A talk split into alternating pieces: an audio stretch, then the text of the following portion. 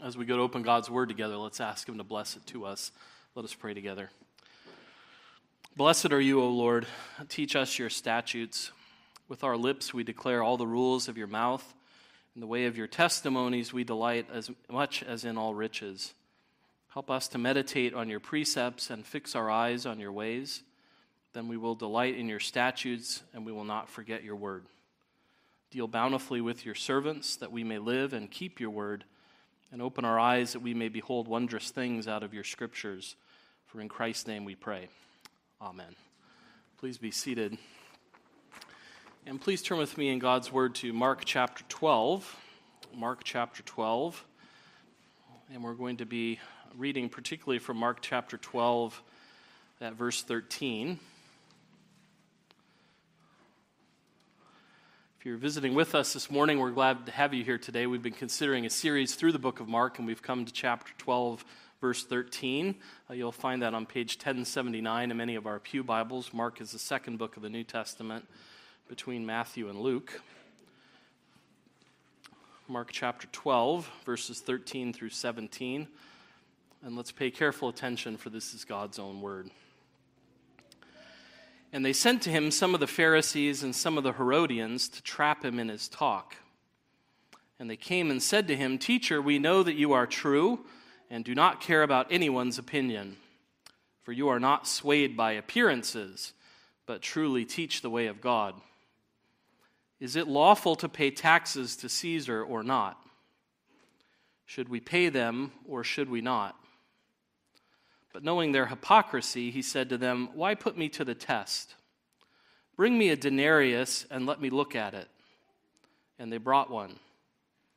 And he said to them, Whose likeness and inscription is this?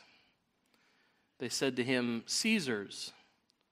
Jesus said to them, Render to Caesar the things that are Caesar's, and to God the things that are God's. And they marveled at him. Thus far, the reading of God's word. May He bless it to us. Um, well, we have about a half hour to talk about this question of uh, what is Caesar's and what is God's. Uh, do you think we can say everything that needs to be said about this in half an hour? Um, I don't, and I'm the one who has to do the talking. So that's what we're going to go with. No, I mean this is this is a very complicated issue. This is an issue that touches on a lot of uh, uh, other subs, subs, uh, subsequent issues in the life of God's people. Uh, to figure out how best to employ what God says about honoring Him, honoring the governing authorities, and how to work our way through these things. This is a, a difficult problem. It's always been a difficult problem because even though God never changes, governments change, situations in the world change, but these questions are always difficult for Christians, and it's good for us to remember that. To, to approach this question with, I think, the requisite humility. Um, I like what J.C. Ryle said about questions like this. He said, We shall do well to remember that of all questions which have perplexed Christians, None have ever proved so intricate and puzzling as the class of questions which the Pharisees and Herodians put to Jesus. What are the duties of Caesar and what are the duties of God? Where do the rights of the church end and where do the rights of the state begin? What are lawful civil claims and what are lawful spiritual claims? All these are hard knots and deep problems which Christians have often found it difficult to untie and almost impossible to solve.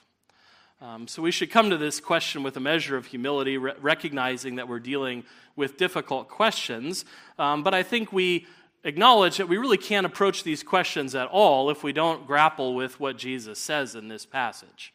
Um, that this is fundamental for thinking through these questions, as Jesus says render to Caesar the things that are Caesar's, and to God the things that are God's. Um, and so we want to think about this passage. We want to think about its implications in its context and for us. Um, and so we'll consider how Jesus responds to his enemies here. And in this response to his enemies, how he teaches us the way of God for life in the world. Uh, how we are to behave as citizens of heaven, sojourning on earth. Um, and so we want to think about these things. So we see Jesus first, how Jesus escapes their trap, uh, how Jesus exposes their errors and how Jesus expresses God's will. And that's how we want to think about this passage this morning. Jesus escapes their trap, exposes their errors, and expresses God's will. Uh, we're told right at the beginning by Mark that these religious authorities come to him in order to trap him. Um, they come with a mission, they're sent by other people. And once again, this is a, a group that makes for kind of strange bedfellows. We've seen them before in Mark's gospel, in Mark chapter 3, verse 6. The Pharisees and the Herodians got together. Um, in Mark chapter 3, verse 6, we're told the Pharisees went out and immediately held counsel with the Herodians against him, how to destroy him. Um, these are people who we noted at the time don't agree about anything except for their hostility to Jesus. Um, the Herodians we talked about at the time really represent uh, the temple authorities, the religious elite in Jerusalem. They were well connected people, uh, religiously more in line with the Sadducees, who the Pharisees had a lot of difficulties with. So they were sort of the elite, the well connected in the government, the temple authorities. The Pharisees were much more a movement of the common people. Uh, they were very much anti government, they were anti Sadducee, anti Herod. Um, so these two groups of people don't agree on anything except that they don't like Jesus because he's a threat to both of them. Um, and so the, the chief priests and the scribes, the people who we saw earlier in chapter 11, verse 27, these are the people, the representatives of the Sanhedrin who are sending Pharisees and Herodians to Jesus. And Mark tells, them, tells us explicitly they are coming to trap him. Uh, notice that in verse 13, at the end of verse 13, to trap him in his talk. Um, it's, the, it's the talk, the word of Jesus, that has presented the most problems to them. Um, it's the word that Jesus has spoken that has communicated to people his authority, um, his wisdom, the truth that flows from him. And so they've tried to attack his authority without success. They've tried to attack the things he's taught without success. And now they decide, well, maybe we can get him to trap himself in his talk, uh, trap himself in his word. Uh, they're going to try to turn his words against him.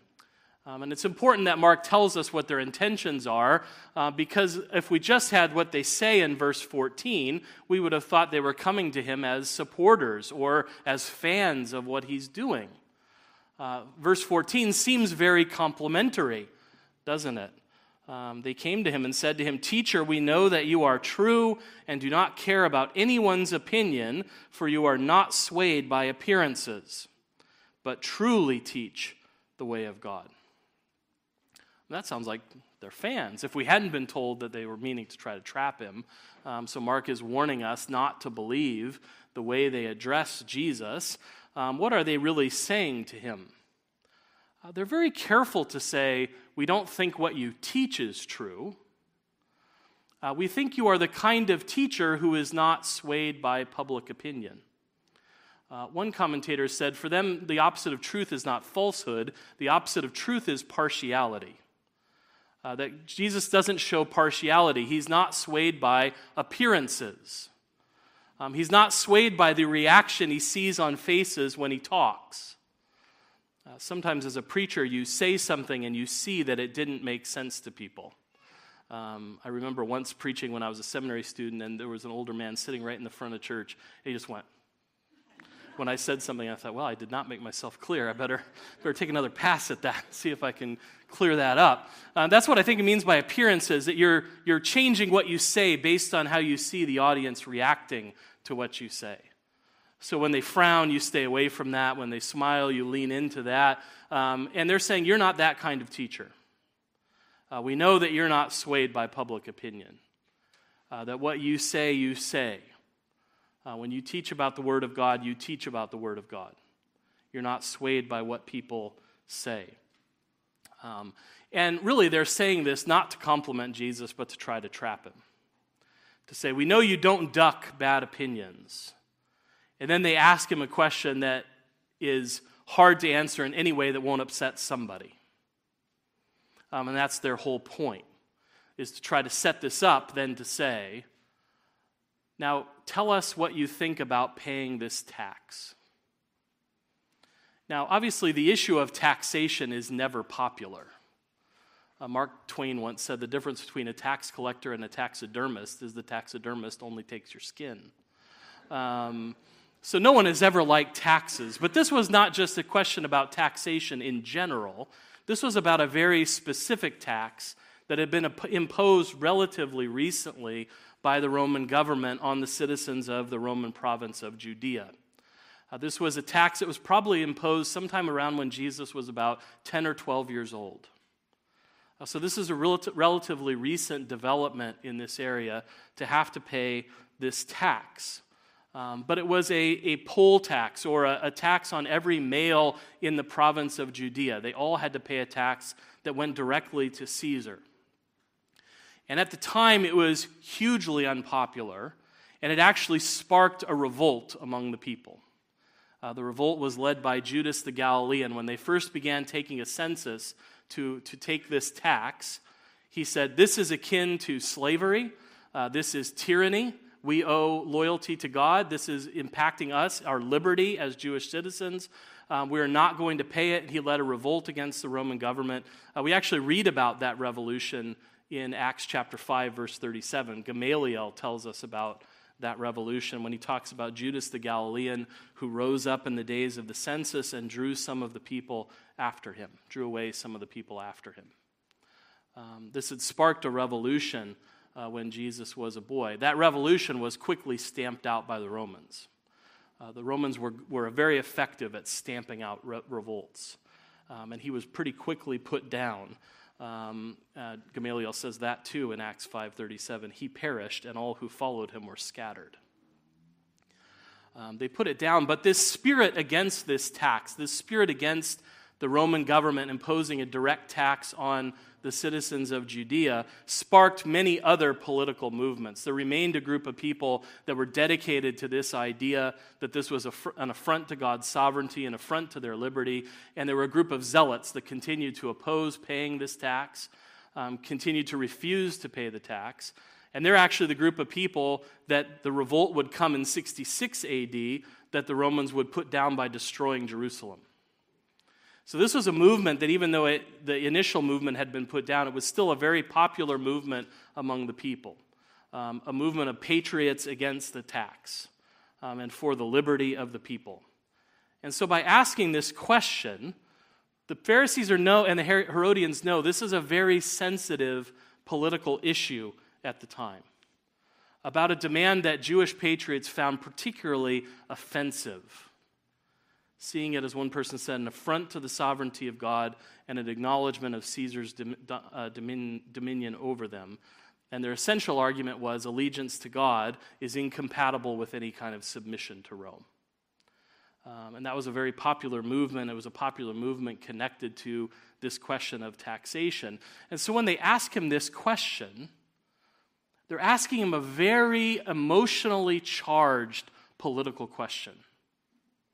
They're asking him to weigh in in a way that he pretty much can't say either way without offending someone. And that's really what they're after. That's the trap. They know there's no good way to answer this question without putting Jesus in some kind of problematic situation. Um, now, again, we see they don't really care about the truth. They don't care what Jesus' opinion is on the tax or whether God really wants them to pay it or not to pay it. They just want Jesus to get himself in trouble. They know that if he says, yes, you need to pay the tax, everyone who thinks that that's against patriotism and against liberty and against the ruling authorities will all see Jesus as a traitor to his people and it will erode his popularity. And the Pharisees and the Herodians will be just happy with that happening. And if Jesus says, don't pay the tax, then they'll go report him to the Roman authorities as someone who's trying to incite rebellion and try to get him arrested and maybe killed. So, as far as they can see, this is an effective trap. You can't say yes without the people hating you. You can't say no without the Romans hating you. You can't e- answer either way without getting yourself in trouble. And that's really what they want. Um, and wonderfully, we're told here Jesus knows exactly what they want. Uh, Jesus knows exactly what spirit they're coming to him and how they're asking this question of him. Um, he reveals that he knows exactly where they're coming from in verse 15. But knowing their hypocrisy, he said to them, Why put me to the test? Why are you trying to entice me to do something wrong? um, he rightly identifies them as being hypocrites. They are testing him, just as the devil did in the wilderness, put him to the test, just as they've done twice before in Mark 8 11 and Mark 10 2. They're trying to test Jesus, uh, trying to make him stumble.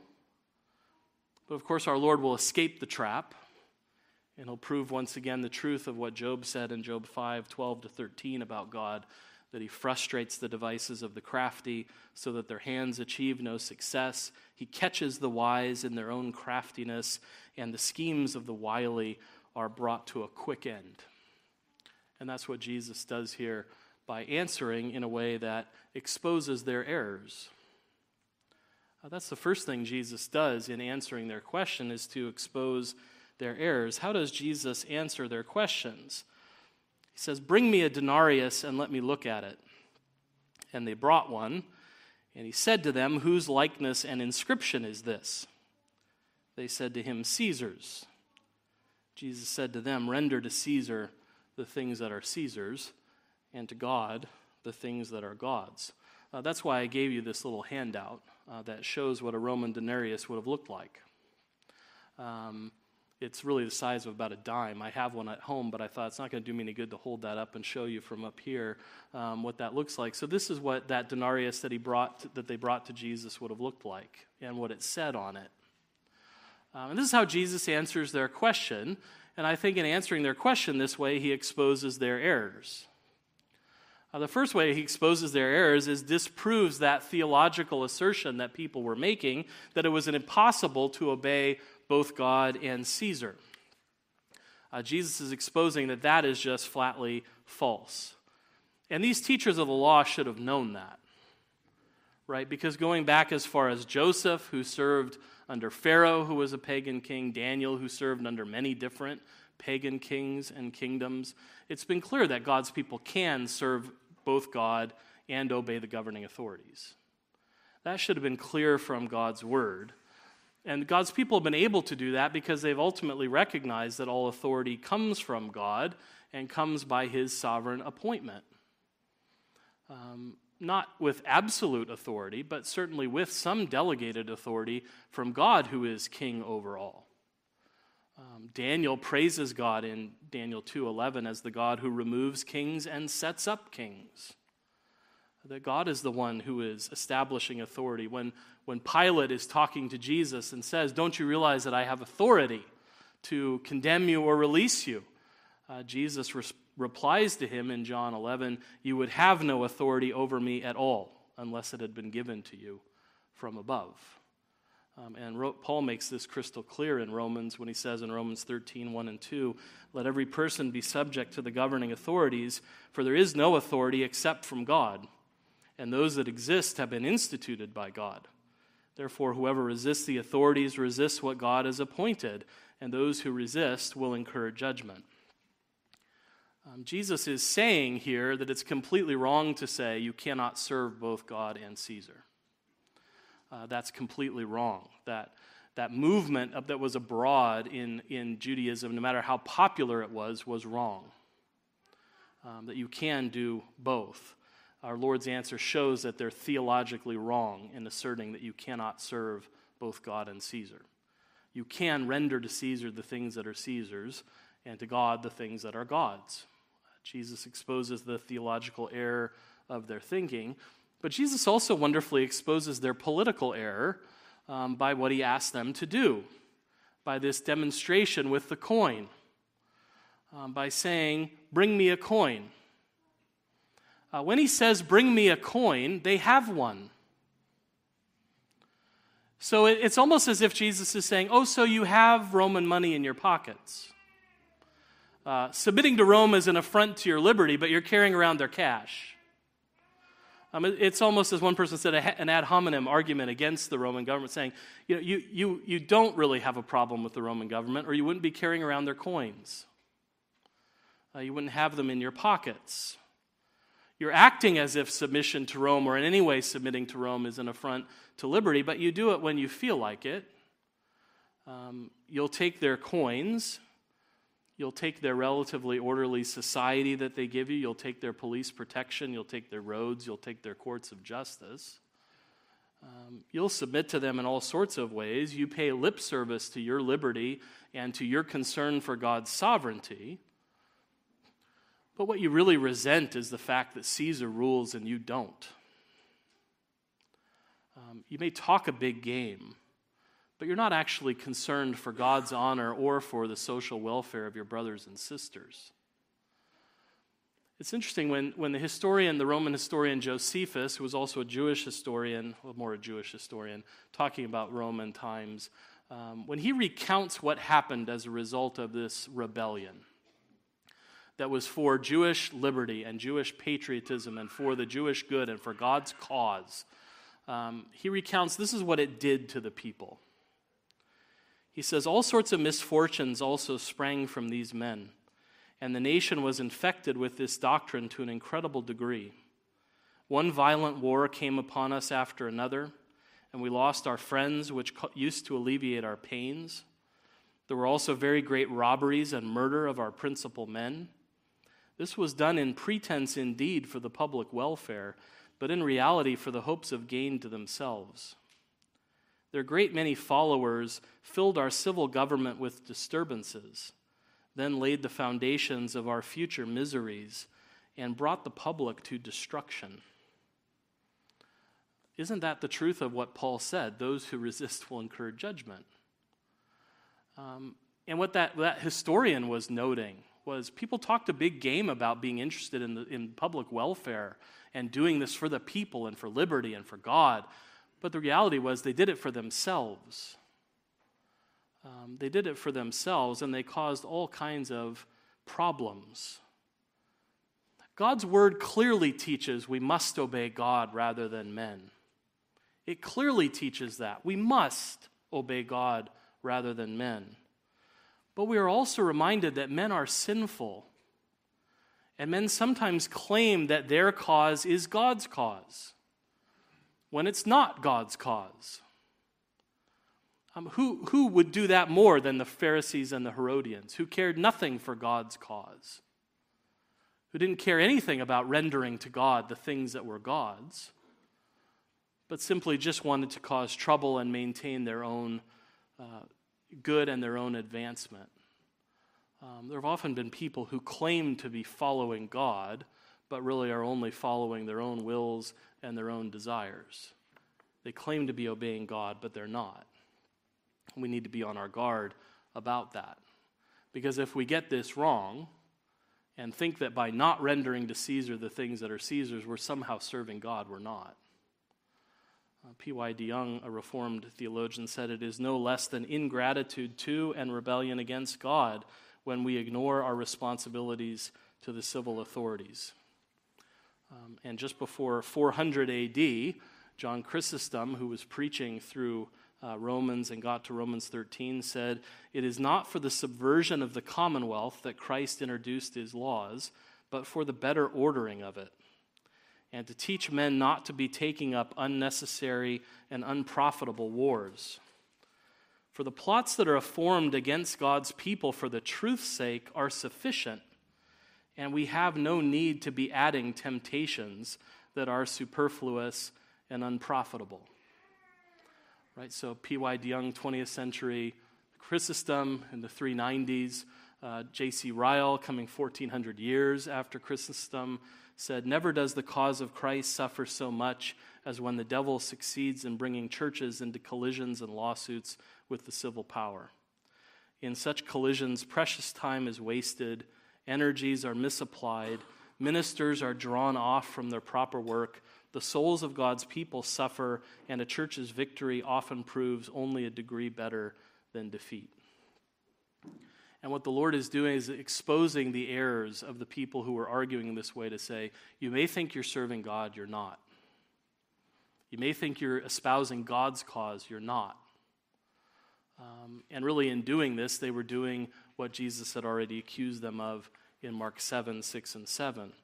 Well, did Isaiah prophesy of you hypocrites, as it is written, This people honors me with their lips, but their heart is far from me. In vain do they worship me, teaching as doctrines the commandments of men. Uh, Jesus is exposing their errors. And then, of course, he expresses God's will What is God's will for us in these things? How should we properly think about these things? Not follow men into error, but follow what God wants done. And he does that through a demonstration with this denarius. So you have on that little handout, uh, Jesus refers to the image and the inscription. And so you have on that handout what the image was that was on that coin and what the inscription was, was that was on it. And this is what Jesus is referring to in verse 16. Uh, the image is of Tiberius Julius Caesar Augustus, who was the Caesar at the time. Um, I think if I were a Caesar, I'd want someone to work on my nose on the coin. Um, I wouldn't like that very much. I would think someone could do better if I were Caesar. But that's an image of him, Tiberius, who was Caesar at the time. Um, he was the, the third after Julius Caesar. So Julius Caesar, Caesar Augustus, and then Tiberius uh, was his stepson and was ruling at the time. Um, this is his denarius. This is the denarius that would have been uh, in use at Jesus' time. That's his image that's on it. And you see the inscription on the denarius shows what his name and titles were. His name was Tiberius, who was called son of the divine Augustus, because Caesar Augustus had been deified by the Roman Senate after his death. So Tiberius is the son of the divine Caesar Augustus. Um, and he has the titles there Caesar, who's the ruler or the emperor, Augustus, which really means sort of venerable or revered, and he was also the Pontifex Maximus, the high priest um, of the Roman government. So these are his names and titles inscribed on the coin. Um, and so when, they, when Jesus says, Bring me a coin, now whose image and inscription is on it? It's obvious, right? It says right there, you can just read it. Um, it's Caesar's. That's who it belongs to. Um, it's Caesar's. And what Jesus says in answer to that response is both simple, profound, and wonderful. If it's Caesar's, pay it back to Caesar. Um, that's, that's simply what Jesus says, but I think the real genius of it is, in, is really revealed to us in the Greek. Um, because when they come to Jesus, they use the same verb three times. Uh, shall we pay the tax to Caesar? Do we pay it or do we not pay it? Um, they use that three times. That, that word in Greek is didomi. Now, you know I don't usually tell you Greek words, um, uh, but I think even if you don't know Greek, you'll be able to see what's going on here. So they say that three times. Use that verb three times. Should we give? Should we pay? Uh, three times they say that. When Jesus responds to them, he doesn't say use the verb didomi, he uses the verb apodidomi. So even if you don't know Greek, you can hear the similarity, can't you? Um, they said didomi, didomi, didomi. He says apodidomi by changing it a little bit. Um, he changes it from give or pay to give back or pay back. And I think that communicates something of the genius of the response. Do we pay? Well, whose is it? It's Caesar's. Well, then give it back to him. If it's his, give it back to him. Why, why would that be a problem? If you acknowledge that it's his, his image is on it, His inscription is on it. Give it back to Him. Um, you see, there's a genius in that answer, isn't there? Who could take issue with that? As they heard Jesus' answer to that question. But the other part of what Jesus says is also profoundly important to counterbalance that first statement. Um, that which is of Caesar, give back to Caesar, is what Jesus says. And then he says, and that which is of God, give back to God. That which is of God, give back to God. And I think you see that also shows the genius of what Jesus says here, because what the image and inscription say about Caesar is not true. Caesar is not the son of the divine Augustus. That is not true. Caesar is not due divine honors. That is not Caesar's due. Um, Tiberius was just a man and was the stepson of a man. He's not entitled to divine honors, nor is he entitled to a divine office. The highest priest, that's what Pontifex Maximus means. It was the highest pagan priestly title in Rome. It's still a title that's used by the Pope today. The highest priest. That's what this title means. And Jesus is saying Caesar is neither the son of the divine, nor is he the high priest. Caesar is not entitled to things that are not his. Render to God the things that are God's. And I think there's a reason the Holy Spirit tells us in verse 17 Jesus said this to them. Uh, the name of Jesus has not appeared anywhere else in chapter 12.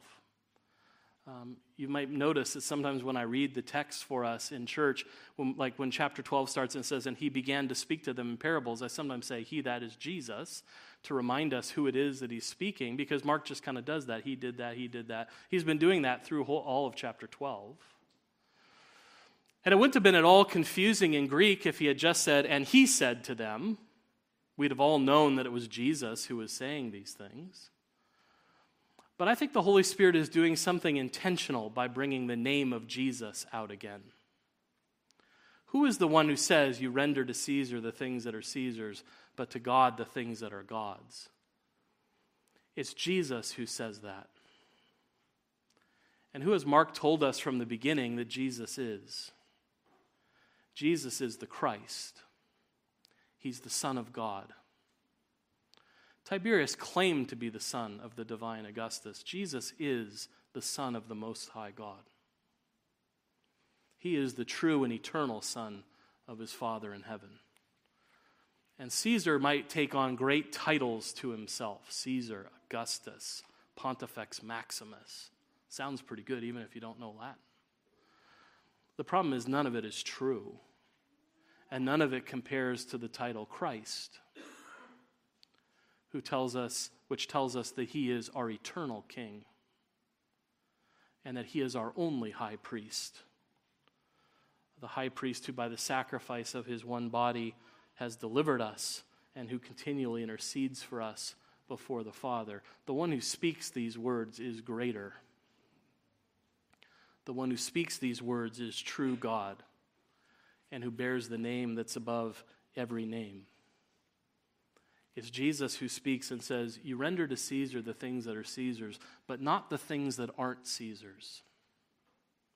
You render to God the things that are God's. Which leaves one last question What do we owe to God? Well, if Caesar is owed the things that bear his image and inscription, that isn't God owed the things that bear his image and inscription? Who bears his image in the world? Everyone. We all bear, male and female, the image and likeness of our God. What is he owed? He's owed everyone. And what is he inscribed his name on? It's one of the reasons we sang from Psalm 8. It reminds us that his name is inscribed on the creation. He spoke it all into existence. It all bears His word as it goes forth into the world. So, what is owed to God? Everyone and everything. That's what is to be paid back to God. Right? The psalmist knew that. What shall I render to the Lord for all his benefits to me? I will lift up the cup of salvation and call on the name of the Lord. Paul understood that we owe everyone and everything to God. He said, I appeal to you, therefore, brothers, by the mercies of God, to present your bodies as a living sacrifice, holy and acceptable to God, which is your spiritual worship. We're to give God everything that's ours. That's what Jesus' point is here. Caesar is to be given the things that are his, but not the things that are God's. And God is entitled to everything and to everyone. That's what the Pharisees and the Herodians didn't get. And it's certainly what they didn't give. And Jesus is making that point. And what God's word wonderfully tells us is that God is a far better kind of king than any earthly ruler. Um, do you ever feel like you don't get your money back for your taxes? Californians maybe particularly feel that way, that we don't get our money back for our taxes. if Caesar asked for a coin and God asked for everything, is that a good bargain for us? You see what makes God such a different kind of king is that he says, if you give everything that's yours to me, I'll give you everything that's mine. There's no, there's no earthly ruler who's ever made that bargain, who's ever been willing to do that. But the Lord says, You have to give everything to follow me. You have to give of your life. You have to leave everything else behind. Pick up your cross and follow me. You have to lose your life for my sake. You do have to give up everything else to follow Jesus. But the promise is if you give everything that's yours to follow him, he'll give you everything that's yours, that's his. That's the glorious promise of the New Testament. That by grace through faith we are heirs of God and co heirs with Christ which means that everything is ours. Right? Paul makes that explicit in 1 Corinthians 3. All things are ours the world, life, death, the present, the future, all are ours, and we are Christ's, and Christ is God's. You leave everything to follow him, you get everything from him in return. You see why this is such a wonderful answer to that question? And why even the people that hated him could only stand and marvel at that answer as he just slips right out of the trap, speaking the full truth without any evasion. All they can do at the end of verse 17 is marvel at him. We should marvel at him too. But the Lord does not want us to be left there, just marveling at him. The Lord wants us to go to Him. Go to Him in faith. Go to Him in grateful obedience for all that He has done. Let us obey the Lord by doing what He's called us to do. To be the peace loving, loyal, faithful citizens He wants us to be in the world. To render to Caesar the things that are Caesar's. But to reserve for God the things that are only God's and pledge our only absolute allegiance always to Christ Jesus our Lord, who alone is the King of the ages, immortal, invisible, the only God. To him be honor and glory forever and ever. Amen. Let us pray together. Our Father in heaven, we pray that you would help us by your Spirit to live according to the command our Lord gives, that we do desire to serve you in, ways that are right and proper, but we know that these are difficult knots for us to untie, and many ways for us to get them wrong. So we pray by your grace you would lead us with wisdom from your word, that we would obey you in all things that are not repugnant to your word and to your will. That that would include being faithful and loyal subjects where we may obey the governing authorities without disobeying you. And Lord, we pray also for the grace and strength when civil authorities are asking us to do things that you command us not to do, to have the grace and the wisdom to know between the two and to follow you always in all things. We thank you that you are a God who not only calls us to absolute devotion to you, uh, but who promises your absolute devotion to us in return. Uh, that you are a God who has loved us from before the foundation of the world, who has upheld us with your steadfast love and faithfulness that you never change and therefore we are not consumed, and that we find you faithful generation after generation. So help us recognize that you are the only one who should be owed absolute loyalty and allegiance. And may we seek always in everything in how we serve you and how we serve the civil authority to honor and magnify your name alone. Hear us, we pray in Jesus' name.